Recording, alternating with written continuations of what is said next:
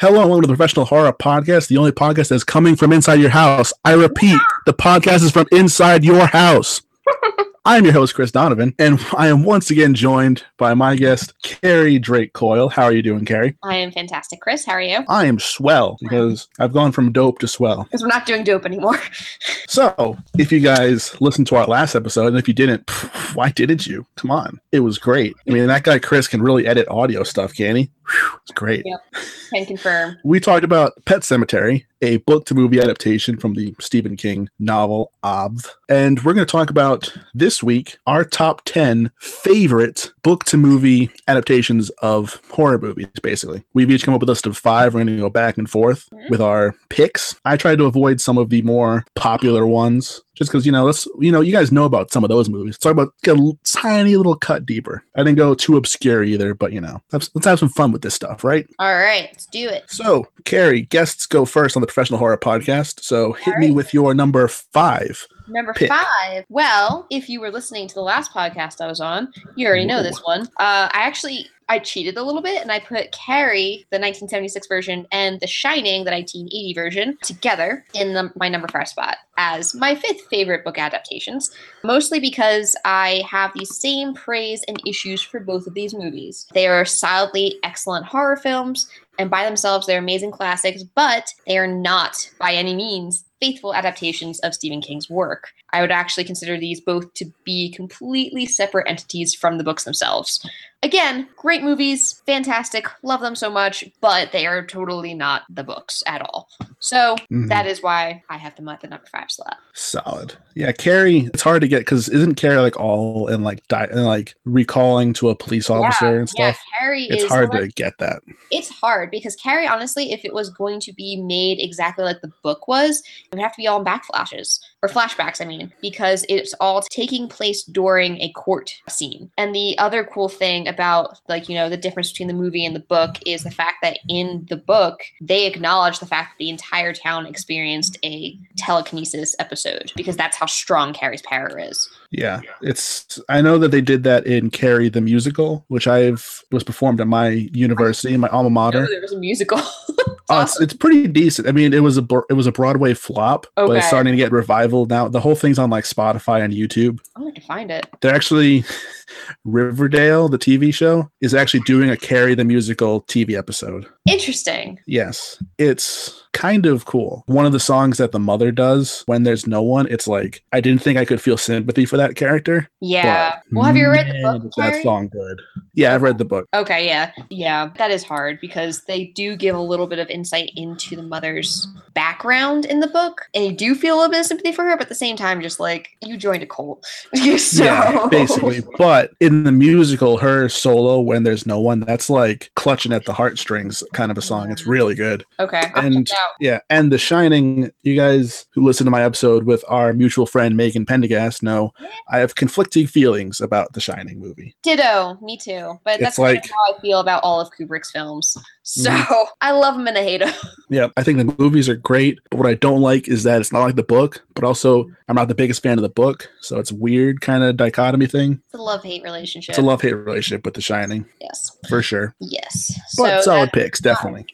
All right, so Yeah. you're number five then. My number five is a book to movie adaptation that is very, very recent as at the time of recording. The Ritual, which is a book written by Adam Nevill, and it is about four guys going into the woods on a hike as like a bro trip kind of thing, and they find something in the woods with them. Ooh. I think the movie actually is better than the book because the book is broken into two halves. One half is the the guys in the woods with a monster chasing them, basically. Okay. And the second half, I don't like the second half that much. But you, if you want to call this book The Ritual, Mhm. you can't not have the second part where there is the cult that does the ritual. Ah, gotcha.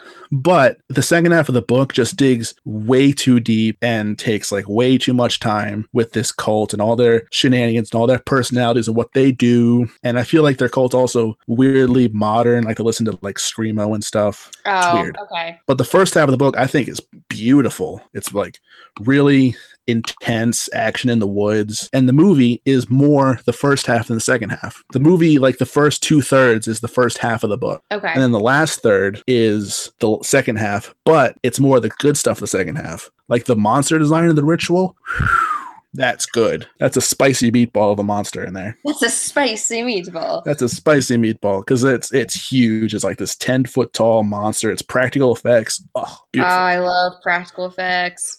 it's good. really. I would highly recommend the ritual because I think it is a rare example of a movie surpassing the book. Cool. It cuts out the filler and it's just like here are four guys struggling with their relationship together and it adds depth to their relationship to it. You would think the book has more depth of their relationship, but the movie actually does. That's Really good stuff. I'm actually you sold me. I'm gonna go have to watch this now. Definitely. I would I think it's really fun. So the ritual on Netflix right now, my number five pick. Woo! Bam. All right. All right, Carrie, number four. Hit me with it. All right, so so my actual number four is a little different. My favorite, I think, is I Am Legend, the 2007 version with Will Smith. My only caveat to this is it has to be the original ending, not the theatrical ending. And for people who are not aware of what the difference is between the two, I'll, I'll explain the book a little bit. So the book is from like the 1950s, and it was made into a series of movies beforehand. So there's like actually, I think, four movies that they made this book into, like a whole Pretty- thing. What? I'm pretty sure Charlton Heston is the lead in He's one of them. Yep, he's the lead in one of them.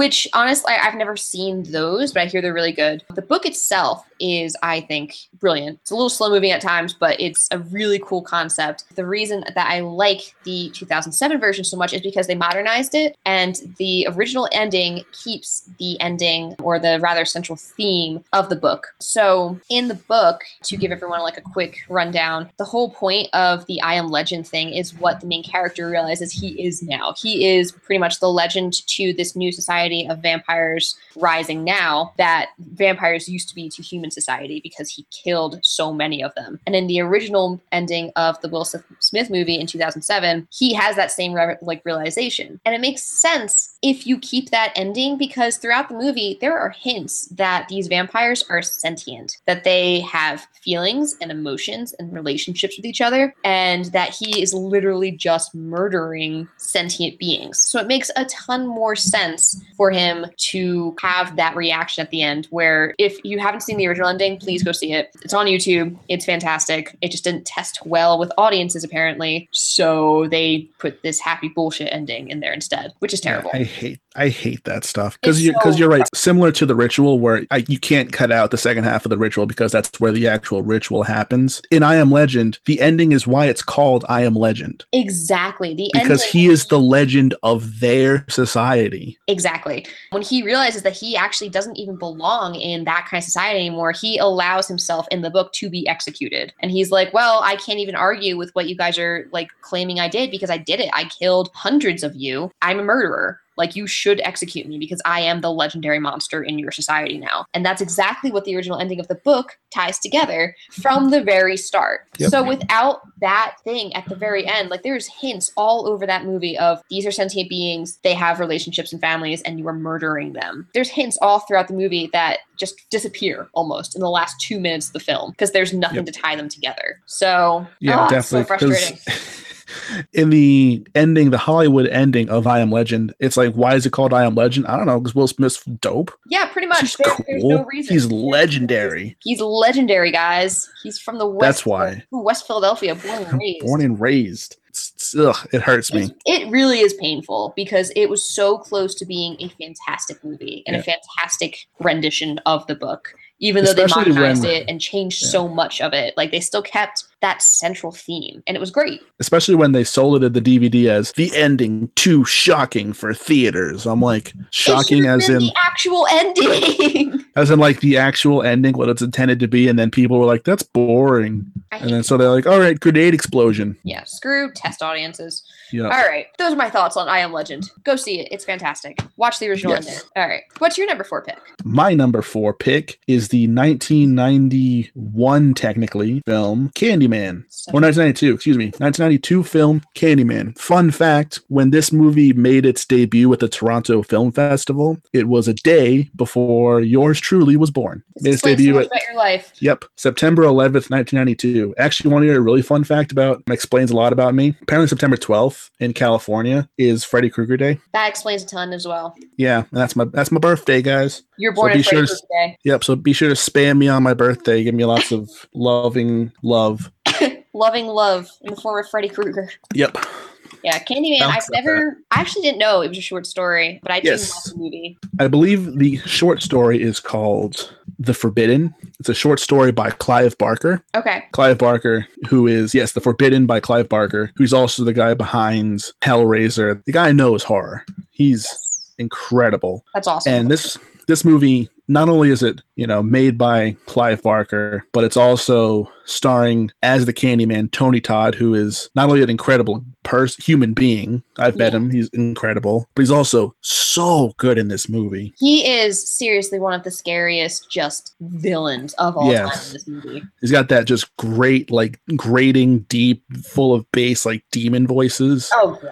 Ugh, and he's like he's huge. He's six foot. He's taller than me, and I'm a big guy. Yeah. He's six foot five, and just when he was walking with that fur coat with the with the hook for the first time, Yeah, just And- all any scene, and he's he's not really in a ton of the movie. Like he's No. he's got fleeting scenes here and there, but he just makes such a presence on screen that he's just amazing.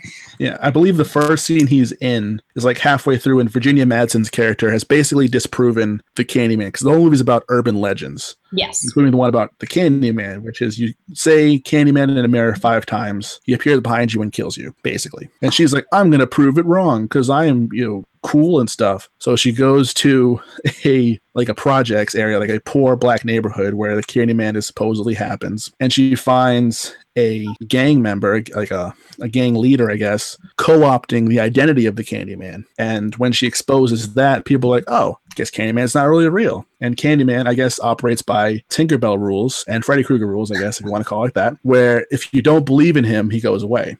So just I'm sorry, Tinkerbell rules. I like that. yeah, he operates by Tinkerbell rules, where if you don't believe in Candyman, Candyman goes away. Okay. So he goes to Virginia Madsen's character and is like, okay, I need a victim to prove to people that I still exist so I can still go on and kill more people. So you're going to be my new victim. And that's the through line of the story. And that first scene where he first introduces and she's like hypnotized by him is just the most creepy, beautiful Yeah. thing ever. And the also the that- theme of that movie is so good. oh, it's brilliant. Some of the theme as in like the actual musical theme. Like Oh, you know yeah. how Michael has like the Halloween theme. Yes, The one in Candyman is like the most underrated horror theme. I like it's it. just yeah. it doesn't sound as scary as Michael's, but it's because the character itself also is a nuanced character who came from tragedy and came from heartache. So Yeah. the theme itself is like mysterious more than it is spooky. I agree.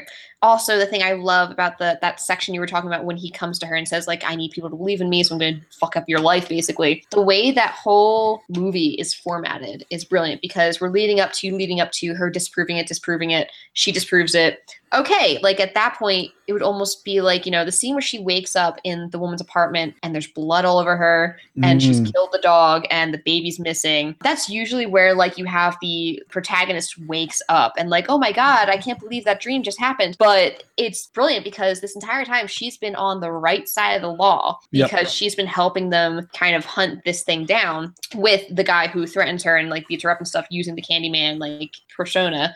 Um, and all of a sudden now she's not this trusted person anymore. Now she is the perpetuator of violence. And it just spirals from there. And it's just such a brilliant way to turn that trope on its head of the protagonist being innocent and like all this stuff. But then, like, you kind of start to think, like, oh my God, she might actually be crazy. We might Yeah. actually be watching this person go nuts in real time. Yeah, that was actually one of my big thoughts when I saw that movie the first time is Mm, when she wakes up in like in that house, I was like, okay, when does she wake up? And then she doesn't, and She it's doesn't. real. And I'm like, that's re- that really happened. Like it was just like No. such a brain breaking moment for me. I'm like, this movie's going places. It's such This movie's taking us, taking me somewhere. and it does such a good job of just wrapping up. I mean, I know we're not going to be talking about Candy Candyman this entire time, but just wrapping up like social commentary and just like movie tropes and everything. It does such a brilliant job of flipping everything on its head. Mhm. Even the very ending scene where the entire like you know neighborhood comes to her grave and they throw the hook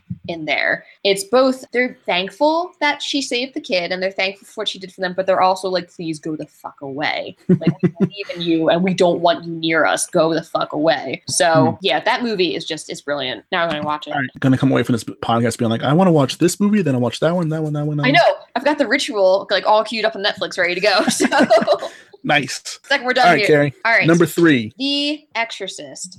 I know this is probably a really obvious choice for a lot of people. I'll make it short because I'm sure it's been talked to death before.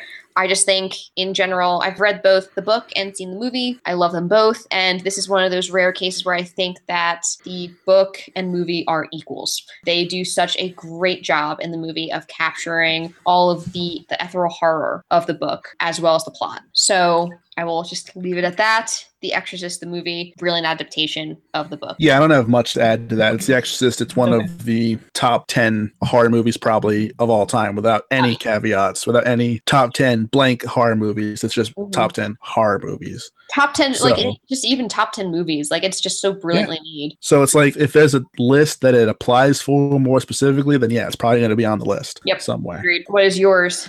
My number three, I'm bringing it back to Stephen King with my favorite Stephen King adaptation. It is Misery. I have actually I- never seen Misery. Never seen Misery? Never oh seen my Misery. god. Nope. Oh, good. Misery, the book, I just recently read this past fall, I believe, and I read it in like a weekend, which I know Megan read it in one sitting, but whatever. She's crazy. She's crazy. She's crazy. I read in little bursts, so the fact that I read it in two days was pretty decent. yeah. But it's only like 310 pages. It's one of the shortest Stephen King books, and I also feel like, as opposed to a lot of Stephen King books, it doesn't take any time to get going. There are some books like Salem's Lot, where the first 100 pages, I'm just like, get on with it, Stephen, please. yeah. Cujo is kind of like that. Cujo's like that for sure. like that. Yeah. But Misery just picks off page one and is like, here we go. That's excellent. And the movie, I mean, Kathy Bates as Annie Wilkes just praise. She's incredible. Anything Kathy Bates does is brilliant. So Yeah, and she uh, received an Academy Award win, I believe, for that role. really, She was fantastic, and to get it for a horror movie for like a thriller, that's impressive. yeah. James Caan, who's also in that movie, does a really good job. Even though like that was a role that like was offered to a bunch of big time Hollywood people, like Harrison Ford was offered it, a bunch of others, but none of them they all turned it down because the movie's not about them, and they realized it. Yeah. They're like, this is Annie Wilkes' movie, so I don't want to be second fiddle to Annie Wilkes. And she does. She steals the show. And there's also a couple added scenes to break away the tension where they have the the sheriff and his wife, who's not in the book, I don't believe. Like the sheriff's wife is the deputy, and like she's, you know, kind of trying to be like kind of romantic with him. They're like they're like an old couple, but they're like a fun old couple. okay. But the sheriff is like, nope, when we're on duty, you're not my wife. You're my deputy. And it's just they have a little funny relationship to distract you from the awfulness happening in with James Caan as uh, Paul Sheldon. And of course, that movie about Annie Wilkes, the biggest fan of the Misery books that Paul Sheldon writes. And then when he breaks his legs in a car accident and Annie saves him, she finds the latest Misery manuscript in his on his person when she's saving, literally nursing him back to health, reads it and finds out he's killed Misery and loses all of her marbles about it. And just like we're talking about people going crazy, she does a great job of being like, I'm a normal person. No, I'm absolutely not. Where she's just clearly crazy the whole time, but is just hiding it to the best of her abilities at that moment. Got it. Ah, it's so good.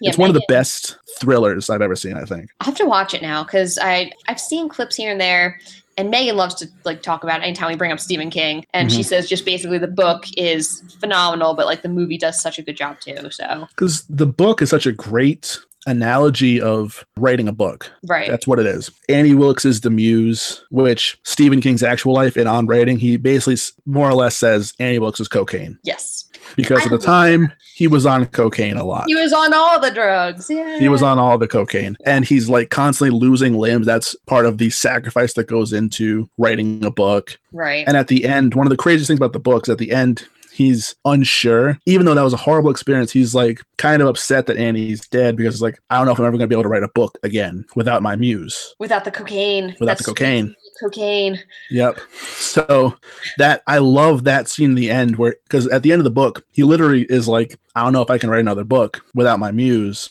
without Annie. And then he sees something on the street. Like he, he sees like a little boy with like a skunk, I think it is. And he's like, I got it. And he starts, he's like, he all he sees is like the wheels start turning for him. He's like, I think I can do it. And that's where it ends. And I'm like, that was so great. It was You can do an without- analogy. You do it without the cocaine. It had a positive message.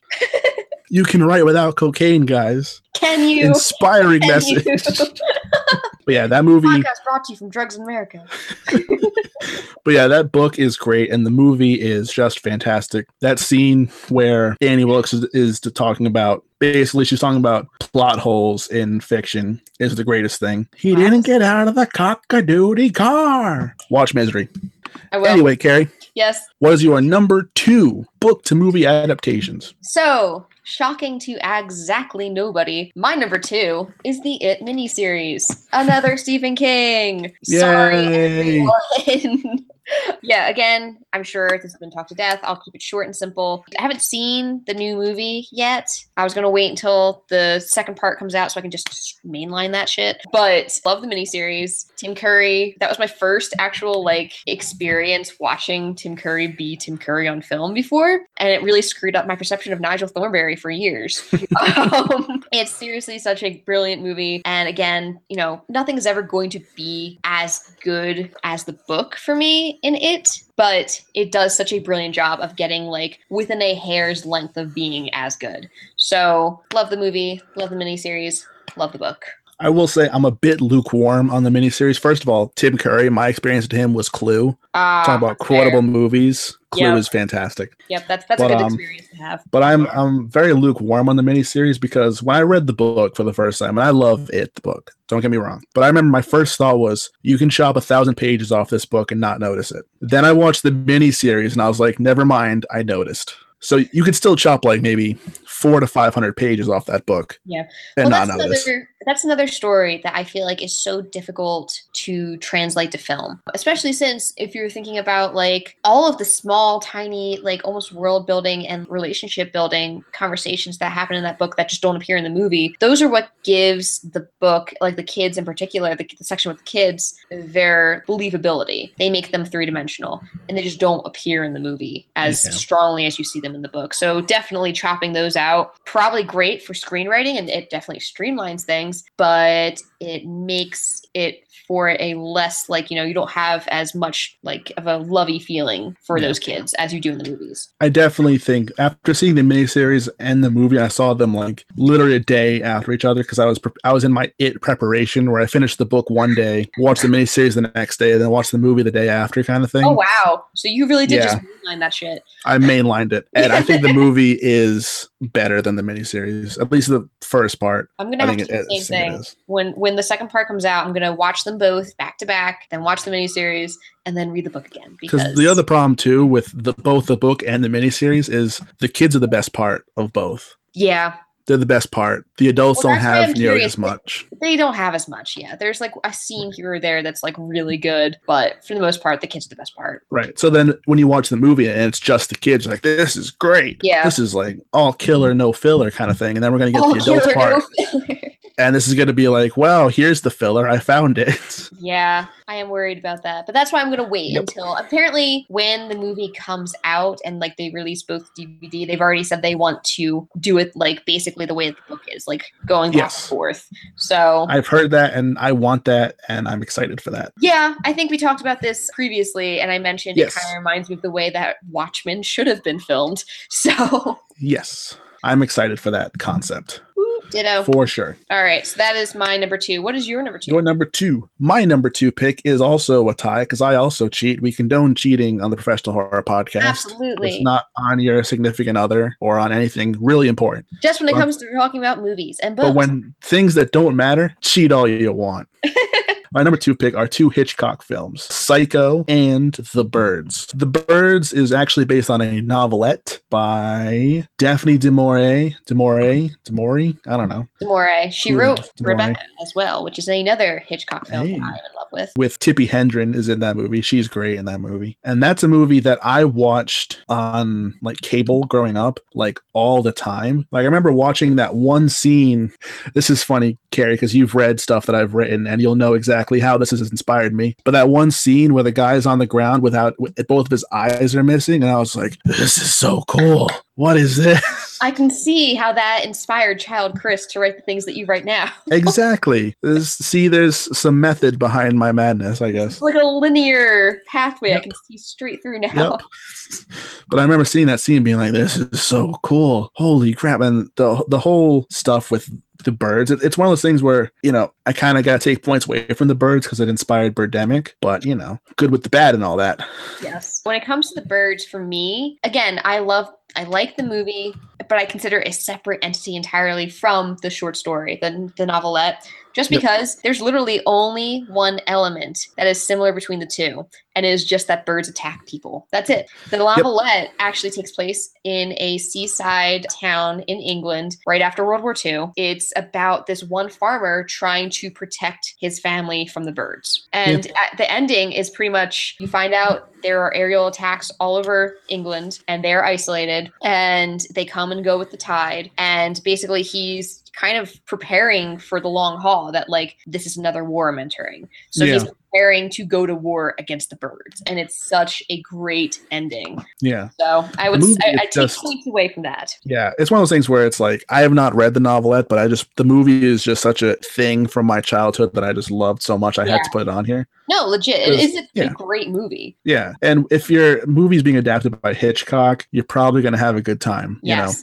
I mean, again, like I said, another Daphne du Maurier book that was adapted by Hitchcock into a fantastic movie is Rebecca. And that is a brilliant adaptation, but I wouldn't consider it horror. It's right. just, it's more of a psychological thing. But yeah, that's, that's Hitchcock's game. Yeah, it is Hitchcock's And game. the other part of my number two pick is Psycho, based on a novel written by Joseph Stefano. And you know what can I say about Psycho? Psycho is literally one of the best horror movies of all time, or best movies yeah. of all time. Yeah, it's kind of like The Exorcist. It's, it falls into any great movie list. Yeah, it's Hitchcock at his best. It's Norman Bates, Anthony Perkins, Janet Leigh. Oh my God, it's just, it's perfect. And it, inspired almost all of the horror that came after it. Without Psycho, there's no Halloween. Yep. With no Halloween, there's no Friday the 13th. Without both of those, there's no Nightmare on Elm Street. Without those four movies, there's like, what do we have left? It's just yeah. such a touchstone movie that's, like you said, great no matter what top 10 we're doing. If we're doing top 10 movies, it belongs there. Yep. It's great. The two movies I watched the most in film classes when I was going to college were Citizen Kane and Psycho. And so those are the two movies that I feel like I've broken down every single scene so many times. Like here's the mise en scène, here is like yep. the what's happening in this scene. And it's, you know, definitely telling they're both black and white movies that yep. there's just so much to talk about that has nothing to do with color in those films. Yeah. But and yeah. still the uh, cinematography oh and oh just God. the look of the movie is just so perfect. It's iconic. It really is. Plus, I mean, the first time there was ever a toilet on scene. Yeah, and that yep. scene where that shower scene where you just use chocolate syrup as blood, it's perfect. It's beautiful. Yeah, I mean, it did inspire that, the awful Vince Vaughn shot for shot remake. Yeah, I don't like to acknowledge. I don't know why that even happened. Who thought no. that was who who does a shot for shot remake? It's pointless. Exactly. If you're gonna remake a movie, I, I won't get into it. Just like why? Why? Yeah. And why Vince Vaughn? I know. Fun side note, actually, I watched Citizen Kane once at film school. Really? Uh, the second time the second time we watched it like freshman year, and then in senior year, someone tried to show us Citizen Kane, and we all walked out because we're like, we've seen it, we know. We're just like, we get it. It's Citizen Kane. Please don't make us watch it again. Yeah, Citizen Kane's a movie where I acknowledge. I tell people this all the time. Citizen Kane's one of the best movies I'll never watch again. Exactly. But I never no, need. That is that is exactly how I feel about it. I can acknowledge that it is one of the greatest movies of all time, and I, you know, if I watch it again anytime in my life, it'll be too soon. Yeah, I'm it's good. just I'm, I'm done. It's it's great. It's fantastic. Love it. But yep whatever. Anywho, oh, back on actual yeah. movies back that are cool. that are fun. Yes, that are cool. Carrie, what is your number one? All right, book to movie adaptation. Are you ready? Are you prepared for this? I'm ready. All right, ready? Silence of the Lambs. Mm-hmm. So I've read the book and I've watched the movie. I actually watched the movie first and then read the book. Mm-hmm. And I have to say, I'm actually really happy that happened. Just because usually when you watch the movie first and then read the book, you're like read the book, you're like, oh my god, like why wasn't this in there? I wish this had been in there. Like I feel like I'm getting so much more information. That did happen with this book, but at the same time, they did such a brilliant job of getting all of the information from that book into the movie and capturing the feel of it, capturing everything that had to do with the plot into that movie that like I have no complaints. Both were tension filled and both were there was no wasted breath in either film or the book. And I just feel like as far as adaptations go, it's not only faithful to the plot, it's faithful to the horror that is in the mm-hmm. book. Brilliant all around. There's really only one section in the book that I kind of wish they had included in the movie, but I can understand why they didn't.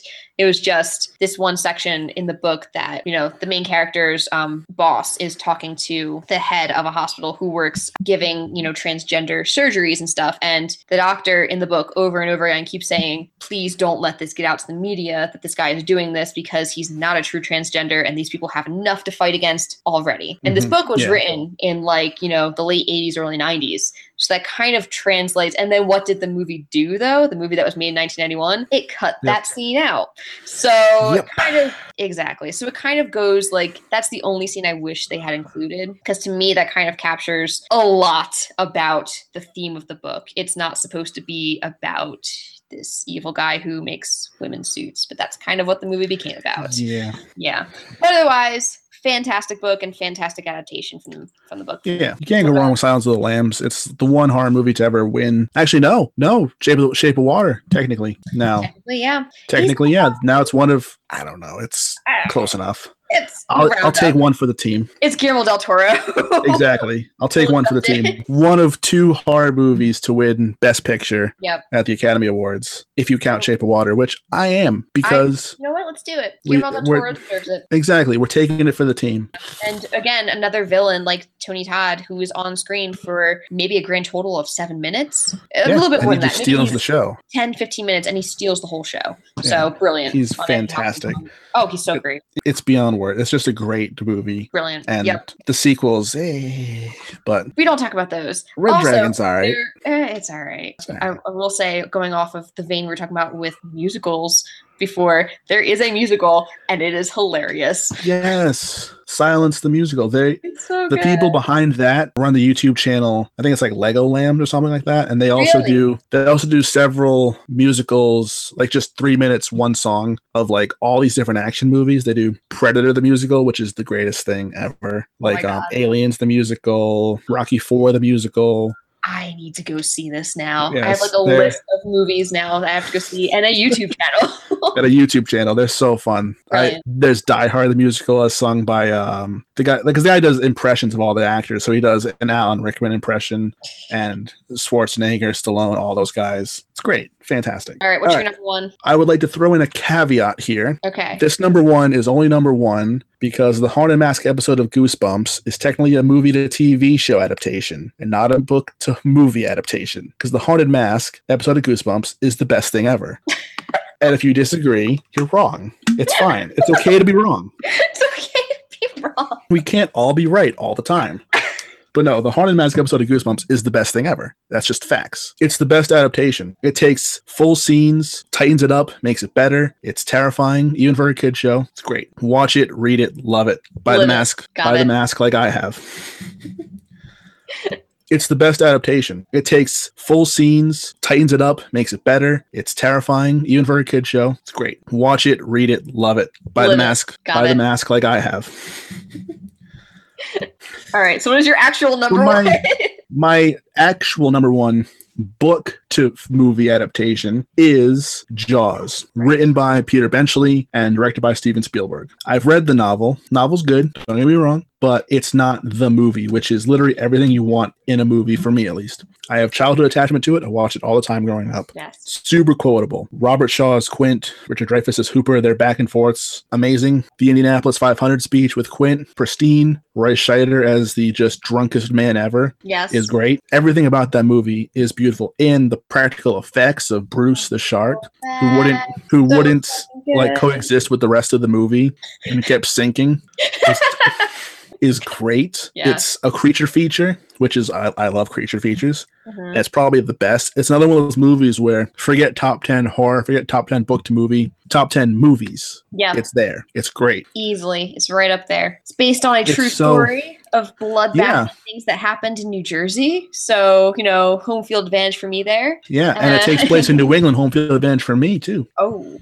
Oh, and it gave us a great song to sing while we're walking home from the bar every night. So, you know, I can just screech always show me the way to go home. Anytime I'm drunk, so I'm sorry, I don't want to go to bed. And also farewell and adieu to you old Spanish ladies. yes, What a what a sea shanty. What a great one. sea shanty. the book is is good don't get me wrong like i said the thing about the book is a lot of books to movie adaptations like Pet Sematary for example takes everything from the book and condenses each part. Jaws basically takes two plot lines and says don't need it. Don't, Don't need it. even. there's a whole subplot where the mafia is involved with like the mayor's decision to not close the beaches. Don't need that just have the mayor be a jerk we'll get it Right. there's also a subplot where Hooper and Chief Brody's wife have an affair. Don't need it. Doesn't add to the story really. Nope. And I don't know. Richard Dreyfuss is too likable in that role to be cheating on, no, cheating with Brody's wife. That's actually awesome because I've, I've never read the book. I kind of want to now. But at the same time, I almost feel like I don't need to because the movie sounds far superior. It is. It is. It's a, a lot of the stuff you like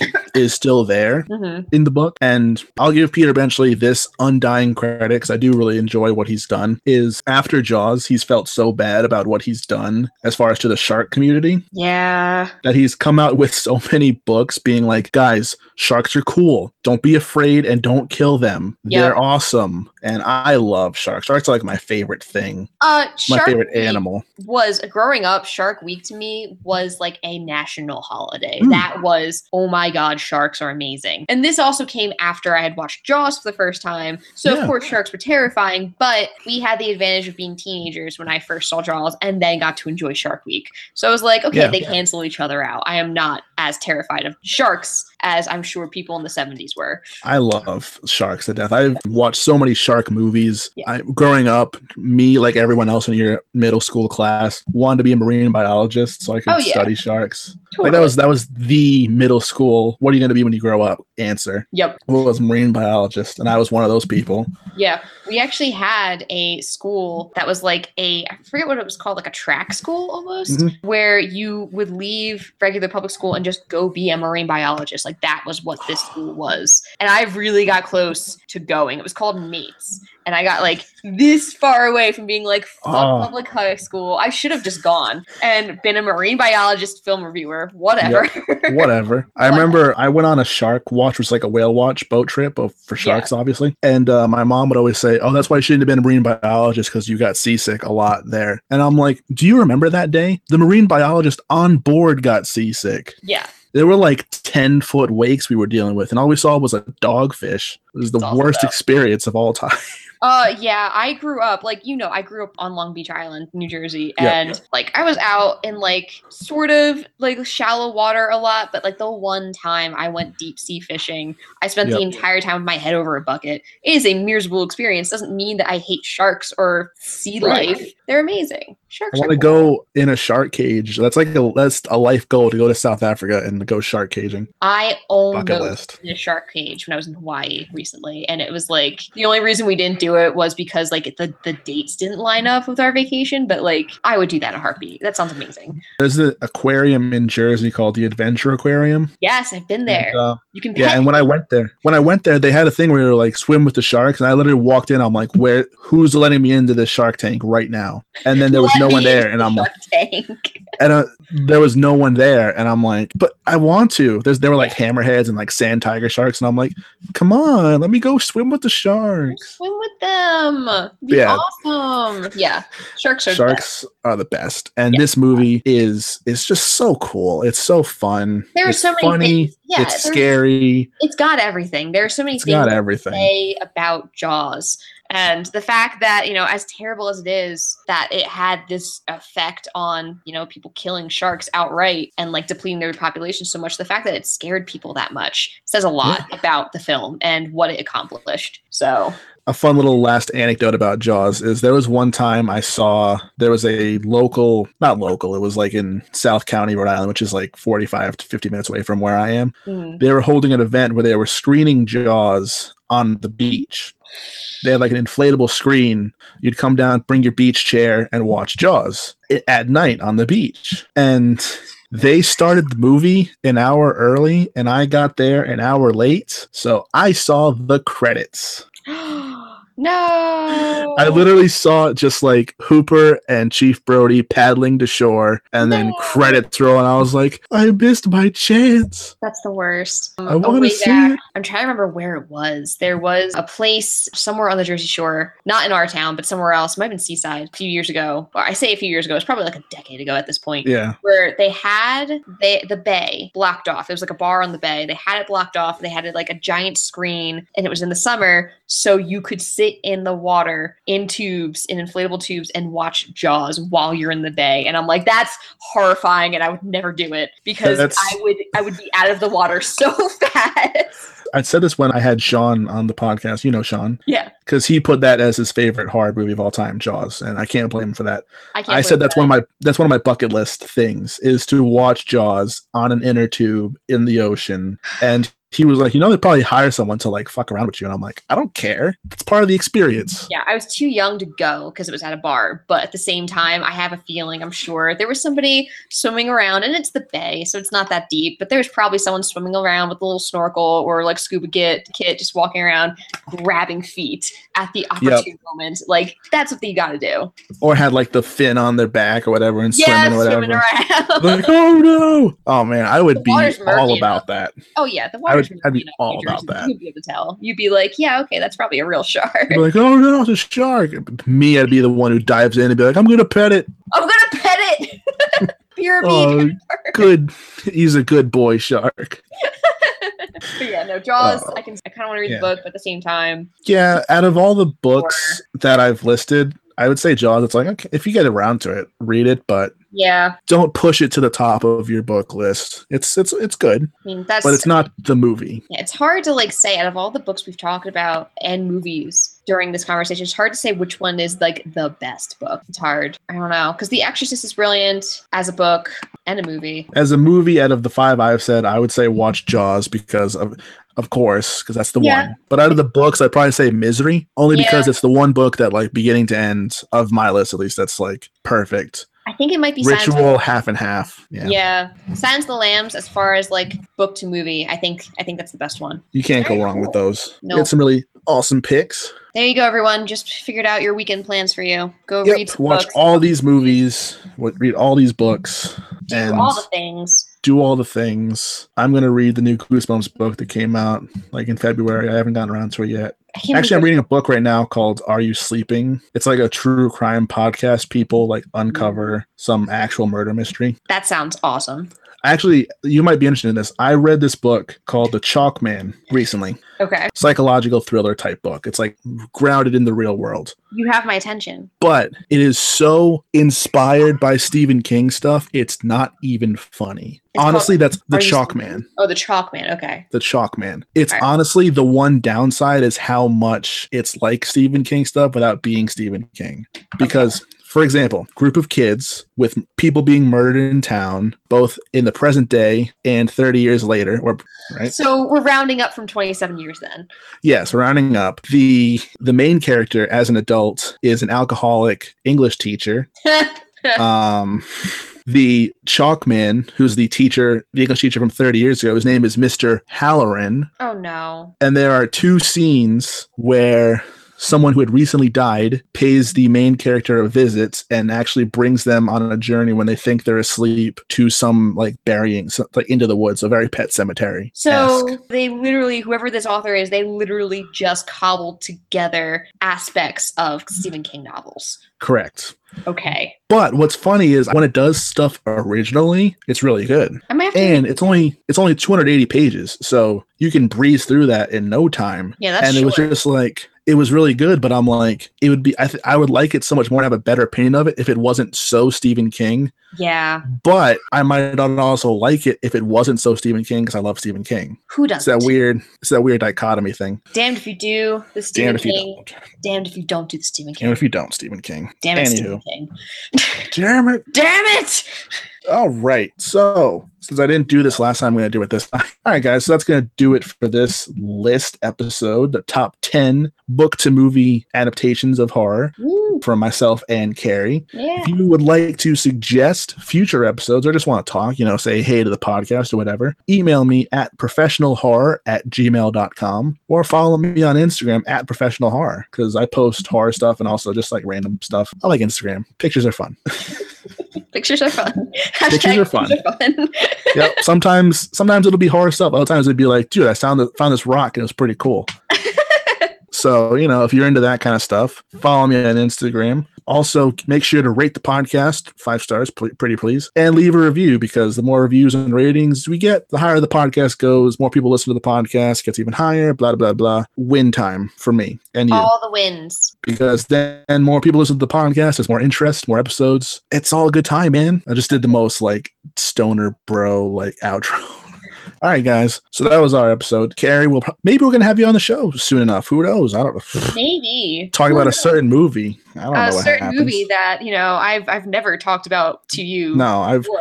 I've never ever. mentioned this movie on this podcast like every episode. I don't Definitely live not. and die for this movie, so It's not, it's not one of the best horror movies of all time or anything. ever But yeah, made of all time. but yeah, well, maybe we'll have you on the show at some point, Carrie. Sounds good, Chris. All right, guys, and make sure you guys check into the episode that Carrie's probably maybe going to be on. Who knows? Science, science in the future. That was really stupid of me. Real science talk. R- True science fact with Chris. Donovan.